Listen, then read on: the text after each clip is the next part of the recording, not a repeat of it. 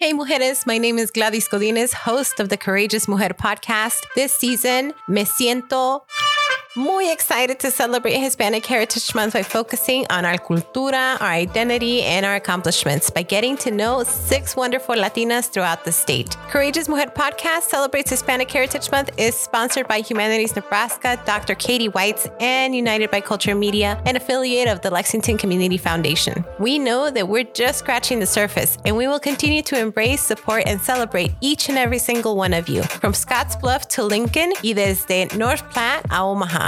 Feliz mes de la herencia hispana. Bienvenidas, mujeres. Welcome to Courageous Mujer podcast. Today, we're celebrating Hispanic Heritage Month. We're kicking it off today. So, we're super excited to be here and join us during your lunch, hopefully, comiéndose, comiéndote un poquito de taquitos or an ensalada to be healthy. I got you. I'm going to go ahead and just first start off with thanking every single one of you for joining us, for supporting Courageous Mujer podcast. We appreciate you. And we also want to appreciate our sponsors. Uh, we want to say thanks to Humanities Nebraska. They have provided uh, some technology for us to be able to provide this podcast throughout the state. So we, we are very thankful for Humanities Nebraska. And of course, Dr. Katie Whites. She's a great supporter of our podcast. And this is produced and edited by United by Culture Media and my editor, Chris Cox. And we're so excited to have my first guest, Yolanda Nuncio, here today. Yolanda Nuncio to me needs no introduction. Mi querida amiga, uh, mentor, friend, family, comadre, as we've said before. Um, you have been part of my life for a very long time, but I know I'm not the only one. And I hope that we can introduce you to other people here in the state of Nebraska that get to know the great work that you have done and continue to do for our community, our Latino community. Um, and I think there's no other better way to kick off Hispanic Heritage Month with talking with you. Uh, we did have a conversation earlier this year. So please check out our first episode with Yolanda Nuncio. The name of it is La Única, my mentor, Yolanda Nuncio. And we talked a lot about your education, your career. Um, and today I really, really want to delve into just a little bit more Nebraska history, if that's okay with you. Sounds good. Thank you for having me. I'm excited to be here. Yes. Congratulations as well. You've got it's a great setup and you're doing a really great job with this. So congratulations to you and to Chris and to all your supporters. And you're doing a great job. Thank you. Thank you. It's, it's because of seeds, right? That you implanted in me that I'm able and capable of doing this and more. So thank you very much. Y no nos vamos a poner a llorar. No, no. Can't do that. because we would. um, let's go ahead and start. I'm gonna I'm gonna ask you about the Chicano movement. We talked last time when we had a conversation about Cesar Chavez and how you traveled to Oregon. Um, you, if you'd like to revisit that, that would be great. But I really want to know when you come back to Nebraska, what did that movement look like here? When I came back from Oregon to live here, to return to Nebraska, I came home because, um, first of all, I didn't like, I loved Oregon. Um, I loved all the things that I was involved with, but uh, there are other people in the state now who can verify that part of living in Oregon is getting used to the rain and the cloudy days for months and months and months. And, you know, we talk a lot about the weather here in Nebraska and how it changes every five minutes. Well, in Oregon, it doesn't change. It's rainy and foggy and cold and cloudy from early fall till spring. And so it's very hard to live out there because it's, it's, it's cold and wet and rainy and cloudy, and we need the sunshine. If you've grown up in Nebraska, you're used to the sunshine even after a blizzard. You know, we could have 20 feet of snow on the ground and the wind's blowing, but that sun's shining on you and giving you energy and giving you life. So that's why I came back home. Um, after I came home, um, I went to work with a community action program and uh, some of the people that were involved with the community action program were really involved with starting a Chicano movement here in Nebraska. Um, here in Grand Island, there were some of our leaders, and I think all of them pretty much now have passed on. Um, but there are people like Nacho Valdez and Johnny Ramirez and uh, others in the community that were influential in getting the Chicano movement started here. Uh, these gentlemen were were excuse me elders in the community, and they were my mentors, and they were the ones that got me involved with um, the things that we did. Um, we were we were very instrumental, first of all, in getting the now known as the Latino American Commission started. Um, across the state, there were organizations and groups and Chicanos that were involved with the same type of issues that we are here. Uh, there was a group of, of individuals from Scottsbluff and the Scottsbluff area that would travel across the state and we would meet with them and then we'd pick up people as we went along and we ended up in, in Lincoln and in Omaha. Um, so some of the people that are currently still leaders in Nebraska and highly respected leaders like uh, Marty Ramirez, Dr. Marty Ramirez and Reynaldo Cervantes Who just passed, and Jesse Cervantes, who lives in Omaha, and um, other, I think he's still in Omaha, and other Chicanos from Western Nebraska as they moved across the state, organized us across the state, and we became part of the Chicano movement. we, as I said, we were very instrumental in forming the Latino American Commission. At that time, it was called the Nebraska Mexican American Commission. And we coordinated with uh, Latino Chicano leaders from Omaha, including uh, uh, Mr. Dr. Ramirez and uh, Doc, uh, Reverend oh my gosh, I can't remember his name, Navarrete or Navarron. I can't remember his name completely. Uh, but there were leaders from the Omaha area who were also involved with the American GI Forum. And uh, together, you know, and, and, it was really interesting because the American GI Forum was a more conservative, older group of Latino leaders in the state and the, from Omaha and the and, and Lincoln, and then the Chicano leaders from Western Nebraska were younger, more um, controversial. Uh, Chicano leaders from out there. And so it was, I don't think it was ever truly a blending of the two groups, mm-hmm. but there was coordination, there was cooperation, there was support so that the, uh, the Chicano leaders from Western Nebraska and from Central Nebraska worked closely with the Chicano leaders from Eastern Omaha, Nebraska, which were totally different, but achieved many goals. Uh, the first one and the biggest one, which is still in existence today, is the Mexican American Commission, now known as the Latino American Commission. Um, that movement by itself involved many, many meetings in Omaha, many, many meetings in Lincoln, meetings with state government, with senators, with governors, and um, as many times as the commission has had to defend itself uh, through various administrations and, and leaderships and um, economies and, and everything, the commission still stands. Uh, in fact, at this point, they're planning their Hispanic Heritage Month uh, celebration, which will be held later. And um, that celebration has been going on for several years now. So I think that that probably is is the the biggest uh, positive result from the whole Chicano movement, and um, it still exists. So that's pretty that's pretty awesome you know, you think about other things that went on in the community in the state uh, around the Chicano movement and what happened. We, we have to realize that 50 years ago, there weren't the number of Chicanos, the number of Latinos in the state of Nebraska as there are now.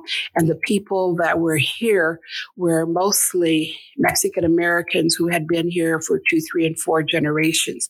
So we had old, mostly Mexican communities in in the state. You know, in, in Grand Island, our our history goes back to the sugar beets. My father, many of the people from my father's generation, and even some people from my generation, had to work sugar beets. And people people migrated here to work in the sugar beets and lived in the colonia out by the sugar beet plant. And that's why we're here. That's how we settled here. But we go clear back to the early 1900s. I know of of senoras who were who were friends of my parents and of my grandparents who were born here in Grand Island. And in talking with people from Scottsbluff, the same situation is out there. Um, so we have we go back generations, which isn't really ever acknowledged. Um, and at that time, mostly Mexicans, because Mexicans came up and we were we were Mexican Americans, and Grand Island was really unique in that our families were old families and pretty much everybody was related because the old families were like the Aguilar family, the Ramirez family, the Martinez family, the Malgoza family, uh, the Soto family. These families go back, way back, and there was a lot of intermarrying and intermarriages and um, everybody was related. So people used to joke about how you really couldn't go out with somebody because you never knew if they were a cousin, you know? And then in the 70s, excuse me, it started to change. People started to, to immigrate up to, to Grand Island and to Nebraska, and people were coming up to work at, at that time, it was Swifts.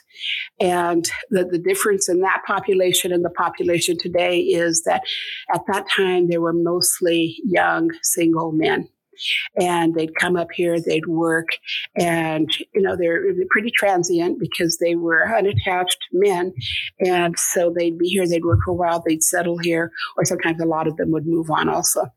So that contributed to the community, and then as as people started to settle down, and uh, I guess get older and grow up, uh, people started to uh, become more stable in the community and become a part of the community, which then was the pretty much the, the beginning of the real immigration wave that hit Grand Island.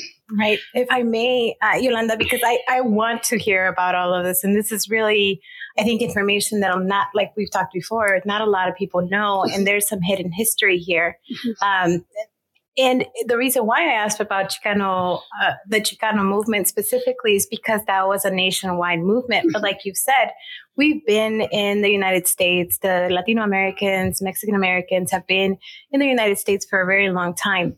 And I, I want to be mindful, if I may take you back a little bit, just with the Chicano movement itself like uh, we've mentioned before, I don't I don't think a lot of our youth know that there is a Latino American Commission in the state of mm-hmm. Nebraska. And like you said, there's a lot of work that takes place for individuals to be able to form such a formal piece in a state. It involves state senators. It involves a lot of lobbying and advocating. So, just thinking back of those days specifically, how hard one was it finding each other? Because this podcast is a lot about connecting you know? Mm-hmm. and how did how did you find each other? You know marty was in lincoln i'm thinking uh, dr ramirez was in lincoln. Mm-hmm. um, and then we have a lot of wonderful gentlemen in scotts bluff. They were also very much uh, mobilizing in scotts bluff how how did you interact? I mean, we didn't have you know social media to uh, click on, right? So how did you connect? A lot of the connections were made just by by people knowing other people. For example, you know Marty and other people from Western Nebraska, you know, came to school in Lincoln, Nebraska, and as they came to school here, then they branched out and started to to make contacts with other people. So then those connections were made, you know, with with small group of individuals, and they would then be able to put people together. So when people from Western Nebraska started moving, bringing the movement eastward, then a lot of those connections were made just by, you know, somebody would be coming from Scotts Bluff would stop here in Grand Island. We'd, we'd meet and we'd, we'd gather and then we'd move on from there. Uh, many, many times we would go out to Scotts Bluff for um, issues to face issues or to help support issues that were going on out there where they where the community needed more help from other Chicanos in the state. So there are many times that we would travel out there to to help support those communities. I mean, I first became familiar with Lyman and and uh, the other communities, Morrill and all the other communities around Scottsbluff because of those connections and those movements. The same thing would happen out here when something would go on here, then we would draw on Chicanos from other communities mm-hmm. so that there was that constant support. And so then when, if there was an issue in Scottsbluff or an issue in Grand Island, we were able, we were already connected with each other so that we were able to uh, get the support we needed to help, help us in, in our issues and things that were going on.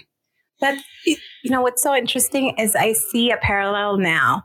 You know, the parallel of a younger uh, Latinos, Mexican Americans, and Chicanos connecting now on a lot, you know, uh, throughout the state. So I think this is very cool seeing it now this, at this generation. Mm-hmm. And you mentioned the Latino American Commission, and I just want to make sure we talk about this again because I don't think people know. It is very much intentional in being throughout the state. So we have representatives throughout the state that meet either virtual at or at the Capitol and then they talk about Latino issues and try to do their best to put those at the forefront of the state and the government. Um, any other insight as to how, let's say Gladys was to run for the Latino American Commission?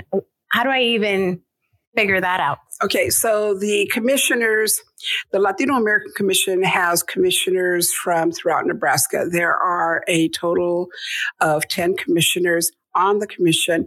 One of them has to be a governor representative. The other nine commissioners are reflect the populations in the state, the different communities. Uh, so there's a, a lady from Scotts from Scott. There's a lady from Scott, or a person from Scottsbluff. There's Aida's from Hastings. Uh, Sandra has just been appointed from Grand Island.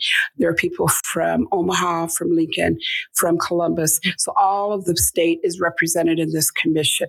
They are governor appointed, and um, so the governor makes the appoint appoints people to the commission, and then they serve a term, which I don't thought it was two or three years, and then they can be reappointed or or not. Um, a person who is interested in serving on the commission needs to submit their name and their, their interest, a letter of interest telling the governor that they are interested in serving on the commission, and then the governor will appoint them. The, the interesting part with the Latino American Commission is that it is mandated by the legislature. So although the, gov- the appointees on the commission are governor appointed, the commission is a standalone agency agency that reports and responds to the Nebraska legislature. They are not under the control of the governor of Nebraska. You know, and depending on whomever the governor is at that time and the situation in the state at that time, you know, that that is really good because it allows them to be independent and take positions um, on issues that are that affect Nebraskans that are separate from where the position of the governor might be at that time. Mm-hmm. So, and it's it's it's good. They've had. Um, studies over the years that have to do with education and employment. Um, I'm not really sure what the commission is doing at this time, but you know there there have been really positive results that have come out of some of the studies and the work that the commission has done. We've had uh, different executive directors. The first executive director we had was uh, Stanley Porras. And so the other directors have been from either the, the Lincoln area. We've had directors from the Scottsbluff area who have moved to Lincoln. So it can be a very powerful agency and should be the voice of Latinos in Nebraska.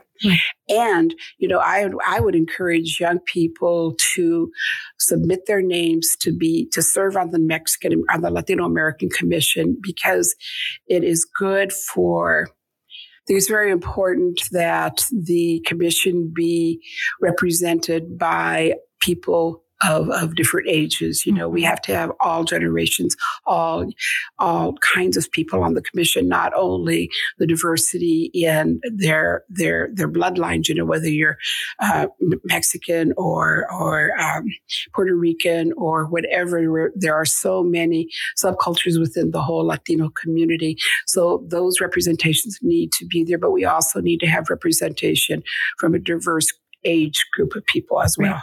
Right. right. And I really appreciate that invitation because, again, some may not know that one, this organization is live and uh, kicking, right?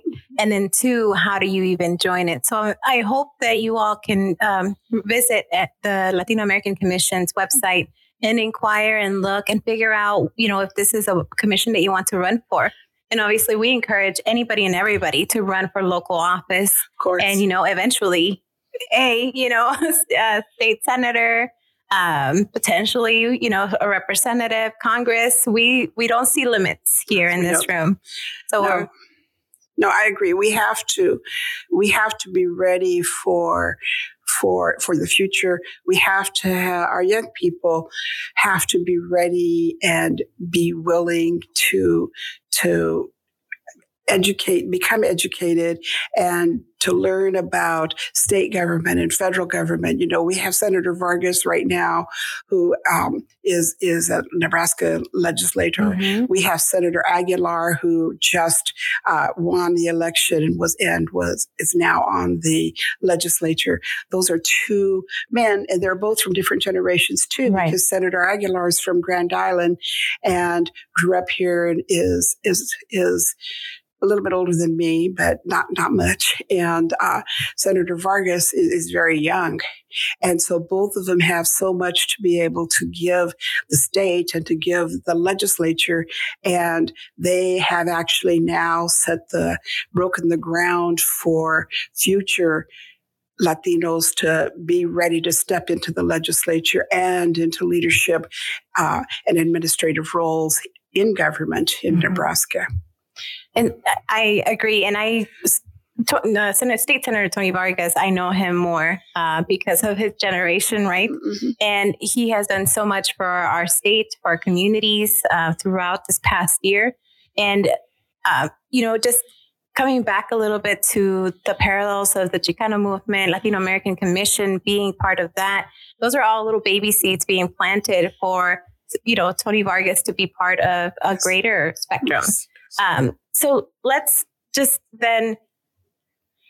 One of my questions for you know the world is how how do we bring not the Chicano movement in, but the, the the next step?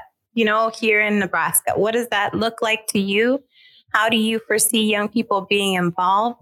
Um, is there groups right now that are currently moving throughout the state doing activities that are trying to engage us and make sure that we're um, advocating and making sure that we're we're speaking up on behalf of our Latino neighbors and community members? Yes, there are groups that are that are out there. There are groups that there are professional groups that that exist as well that help to develop young leaders, young Latino leaders. Um, you can look at Omaha, and they have their metro area um, young leaders group, professional group there.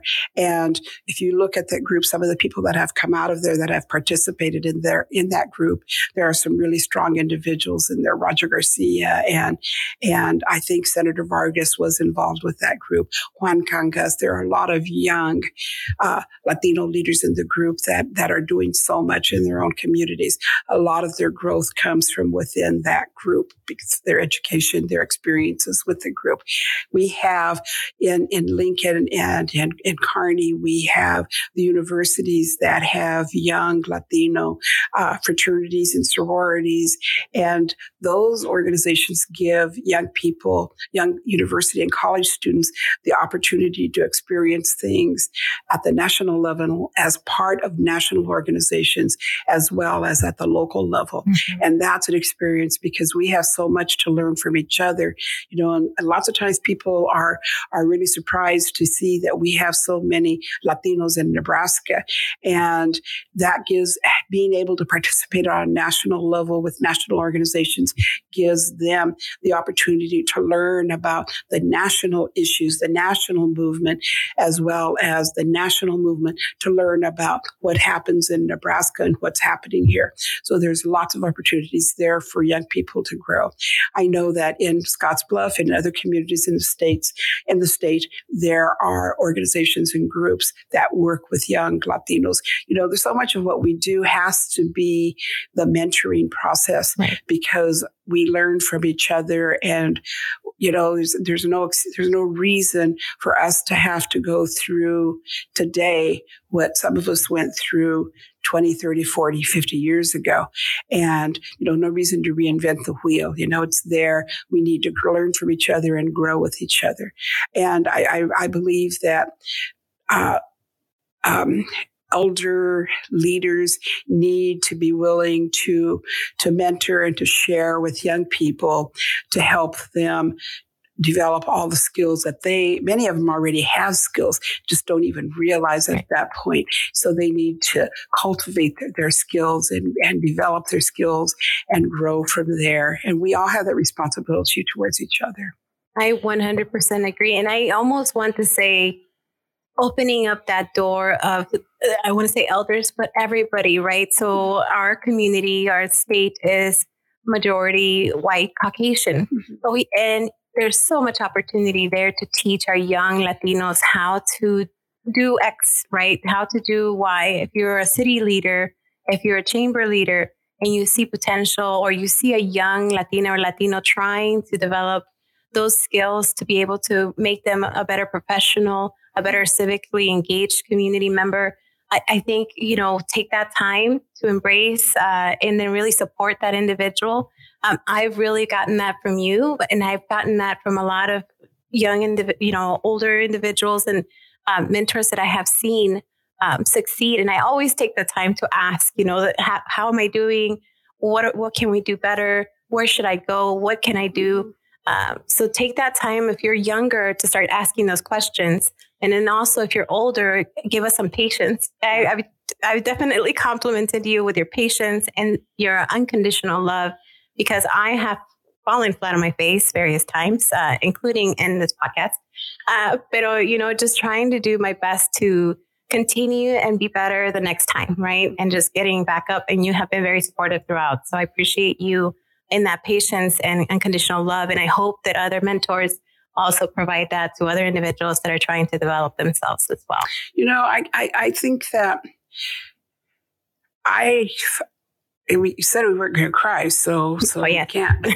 but you know, I look at at some of the young people that I've had the opportunity to learn to know over over the years, and um, I get very emotional when I think about all of them because there's so many that so far have done such great things. You know, I look at you, uh, at Juan Guzman, at Mirta Delgado, at, um, I mean, people all over the state that, that, that I've had con, Moy Padilla, Hermosos Padilla, who's now working on his doctorate mm-hmm. degree, you know, he'll be the first one that I'm aware of from that generation that will be Dr. Padilla, you know, and the, the power in that for other kids younger than him, you know, the positive influence that he can have on younger people, students who will be at the university or, or wherever, you know, that just opens up so much more, you know. And I look back to Dr. Dolores Cardona, who was one of the first people from uh, Nebraska, from one of the first Latinas to graduate as a doctor with her doctorate degree from UNL. Dolores was from from Scottsbluff, from the Scottsbluff area, and came to Grand Island and uh, taught here for a few years, and then moved on to Lincoln and got her doctorate, she was always a mentor for me because she just was, she was a great teacher. She was a great person. She was so intelligent and she got that doctorate degree, you know? And so I look at, at these people that are, that are older that have influenced me my, my whole life. You know, Dr. Ramirez is another one because Marty has been there for me personally and for the whole community for for many many years you know i mean we've both um, grown older and wiser together because of, of our relationship. I have nothing but respect for him. And I think about all the people that he's had an influence on that are younger than, than him, younger than me, and still being influenced by him. And, you know, he was a part of the whole Chicano movement. He was right. a, a, Vietnam vet. He, um, you know, and is con- still contributing to the Scottsbluff community, although he's lived in Lincoln for, for many, many years, but he's still contributing to the Scottsbluff community where his roots are um, through the participation in the Vietnam uh, Veterans Memorial that they have out there and different projects. You know, the influence that he's had here in Grand Island through trainings and, and just the opportunity to meet with him has helped us. So, you know, I'm hoping that with younger people, people will be able to serve as those, as those mentors and as those, um, uh, people with with maybe a little more wisdom because they have the experience and you know b- believe in what what our young people are doing. Because there's just so many young kids out young people out there that are that are doing great things and will continue to do great things and are in positions for younger kids and younger people to, to see, wow, you know, you can do that. I can do that. Right. You know, you look like me.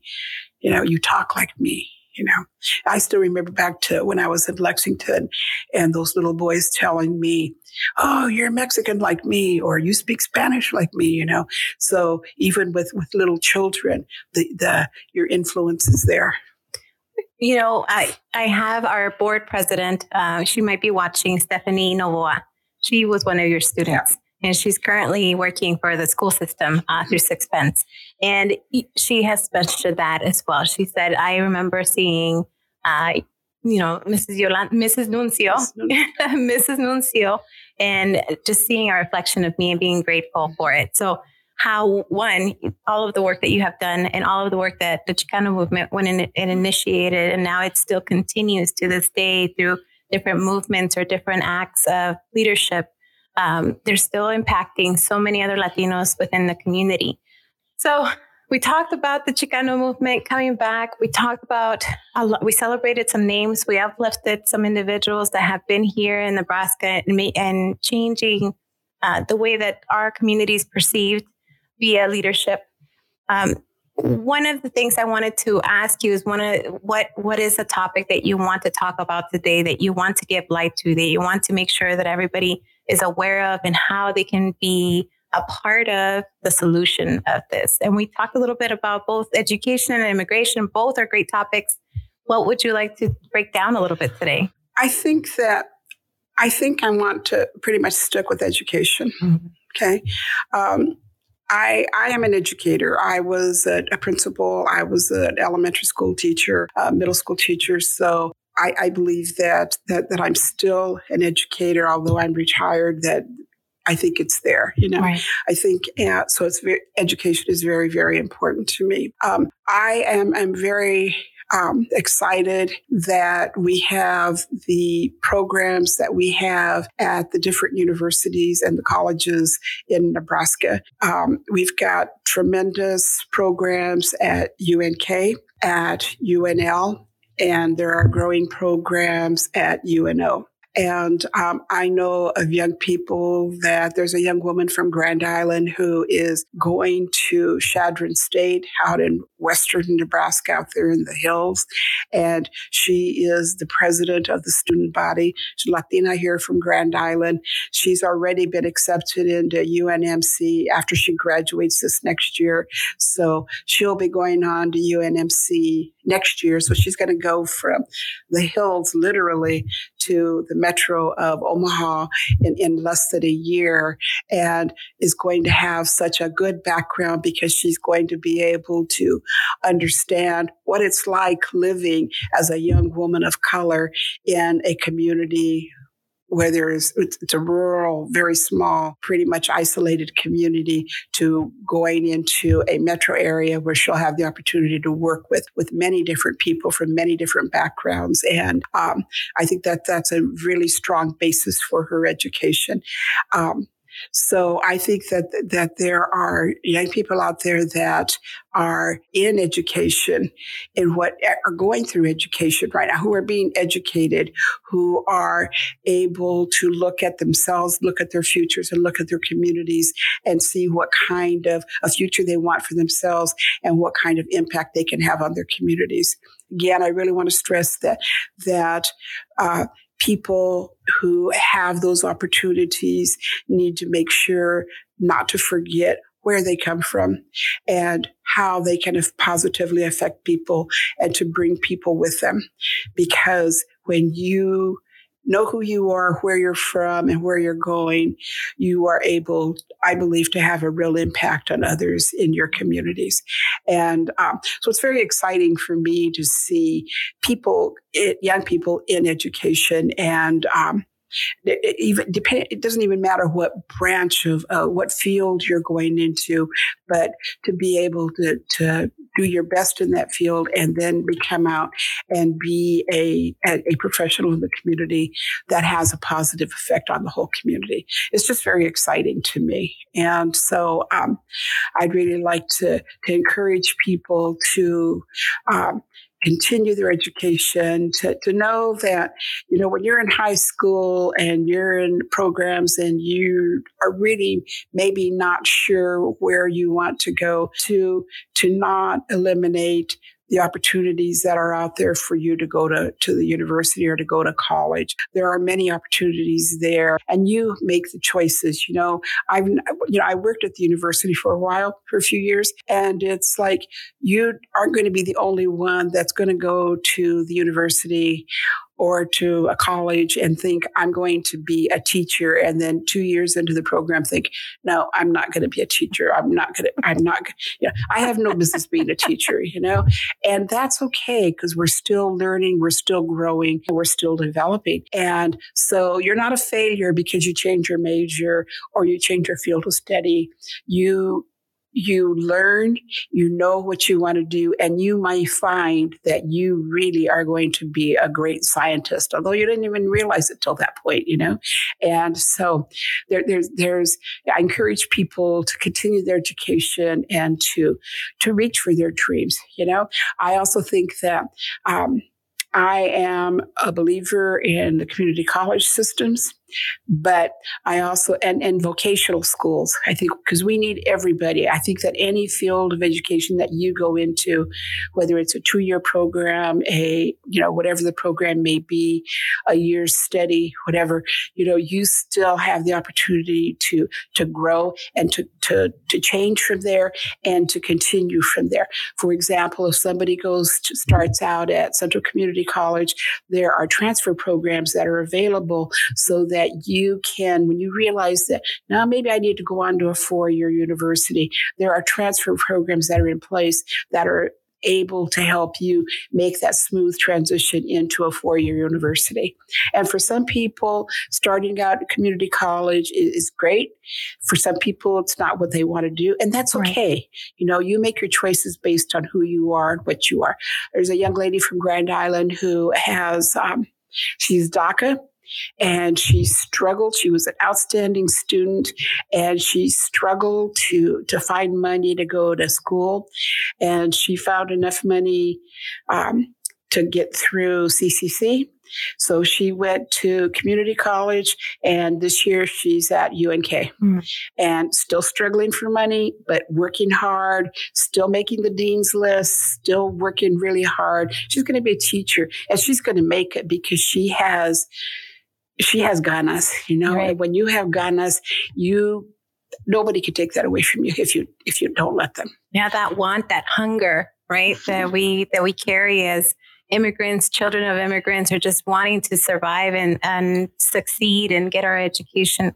I 100% agree and in everything and I hope that we're also seeing the kids that already graduated have gone to school, obtained their degree, and we see them in different professional areas, including education. We have a lot of school administrators.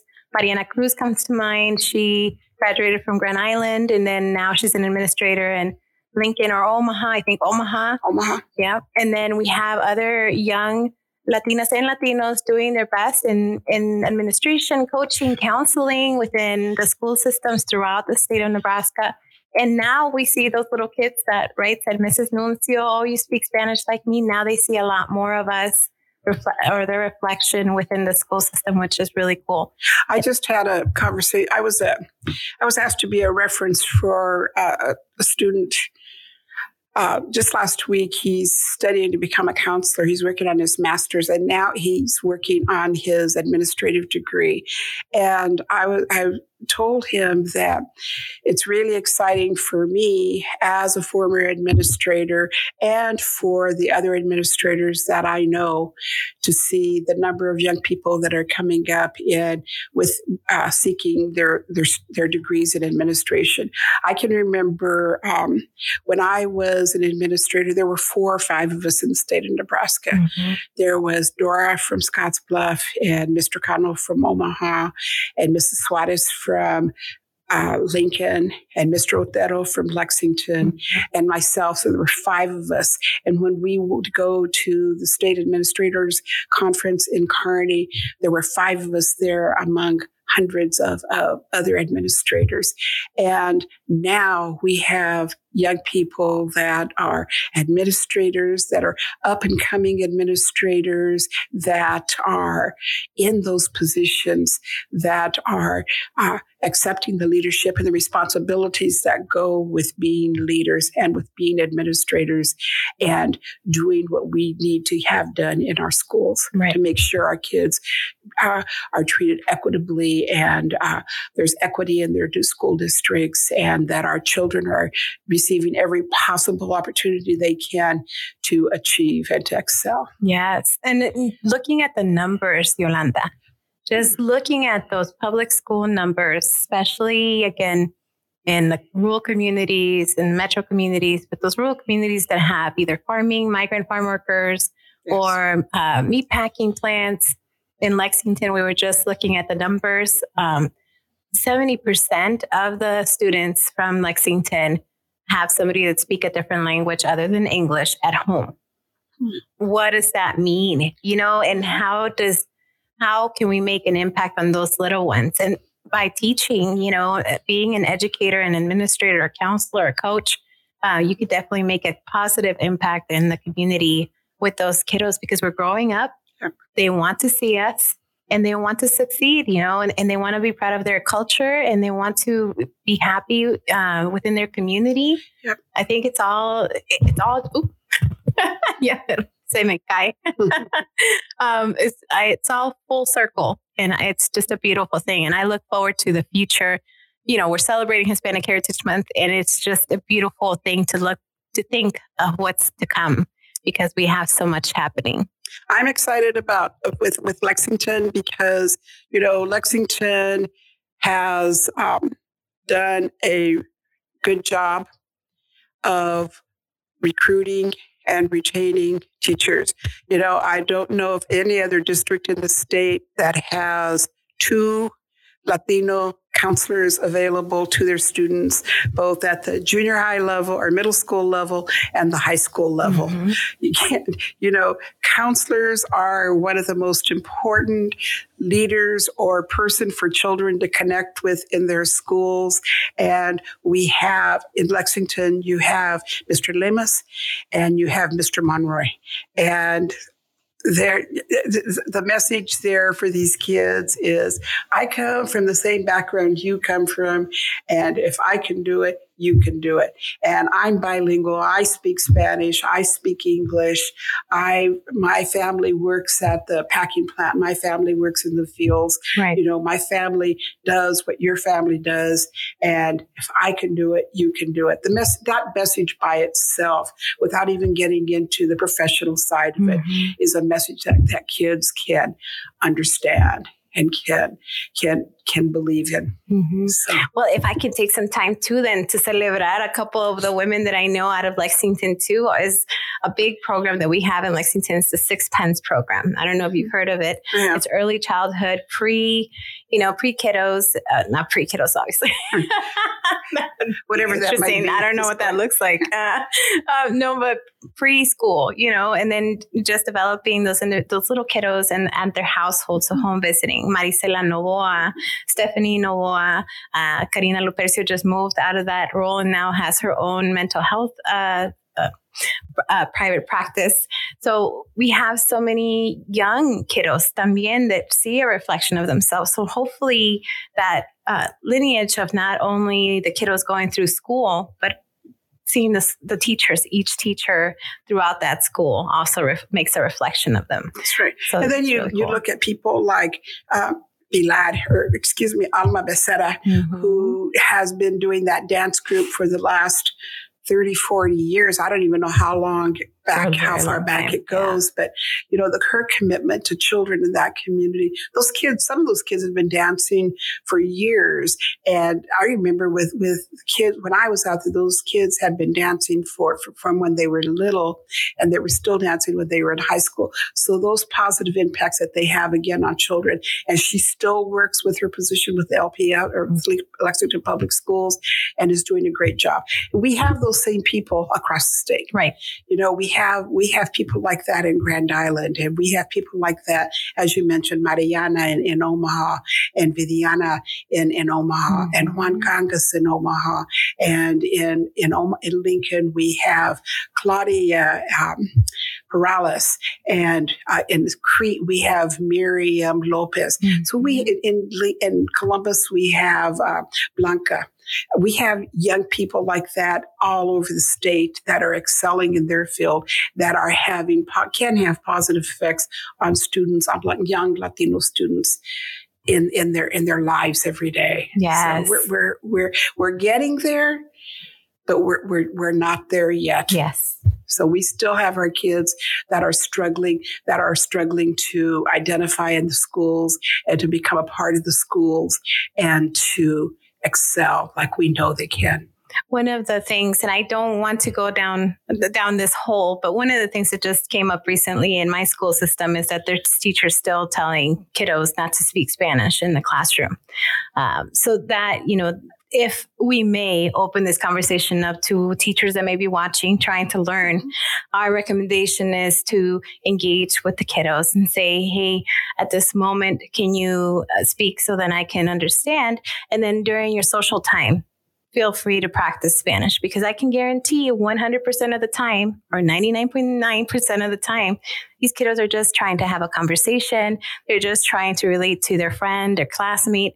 So we encourage individuals that are in the education system that are listening to us that may not be Hispanic or bilingual to encourage those kiddos to retain their language and choose better wording when we're talking about uh, changing the language within the classroom. You know, we it's it's so important that that our children become bilingual. One of the biggest concerns as as an educator that I've always had is that we work so hard on teaching kids to speak English. And I was an ESL teacher. So we work so hard on teaching kids to learn English and we allow them or and we actually encourage them to leave and lose their first language. That really ends up being problematic for children, especially when kids get to middle school. Um, I taught middle school, and there is a definite breakdown at that point between parents and children. Anyway, you know, just in, Right. in normal white, whatever kinds of homes, there's a breakdown between children and their parents in middle school because children in middle school are trying to find themselves, figure out who they are. The most important thing to them are their friends. And that goes a lo- in a lot of con- to a lot of contrast with within our community, with our families, where we want family to be first. And what we've seen happen is that parents are may not be able to communicate with the school. The school cannot communicate with the parents kids are, are are maybe getting involved in stuff that they they have no business getting involved with and the parents aren't aware of it because the kids aren't talking to them anymore. And uh, the best way for children to be able to develop and to grow is for them to be able to maintain that first language but develop that second language. Because to live here you you need you need to learn English. I mean, I really encourage all kids and adults to learn English, but it should not be at the expense of your first language. Right. Right. And so, there's studies supporting what you just that, yes. said. Ah, how do I thank you? enough gifts are not enough. Uh, ginormous, uh, capitalized thank you is not enough. Um, I always thank you for your strength. I have to get through it without crying, Yolanda. I don't know how to do it. I don't. I don't know. Me van a salir. um, but you're just a wonderful woman, and I appreciate you. So, thank you again for joining me on Courageous Mujer podcast. Uh, you are a light in uh, a lot of people's lives. So, thank you for having me. It's um, I, I consider it an honor to be here. You know, I don't, I don't, I don't I don't think I'm so great. I think I've done lots of things that shouldn't have been done. I've done a lot of stupid things in my life too, but but when I look out and see the number of young people that and I really have to focus on the young people because that's the hope. But but when I'm saying young people, I'm saying people of all ages, really. Mm-hmm. You know, to me, they're young. But to see all the successes that have been out there and the work that that that they've done to get where they are, and um, knowing there's a lot, there's many, many more out there that that can do the same things, and yeah. together we are strength. Oh, we're we're a community. 100%. We appreciate you for joining us. Hopefully, you enjoyed your tacos while you were listening. Happy Hispanic Heritage Month. I just want to make sure we acknowledge that we have a, a, approximately one month of activities, and we look forward to uh, talking with Valeria this Saturday.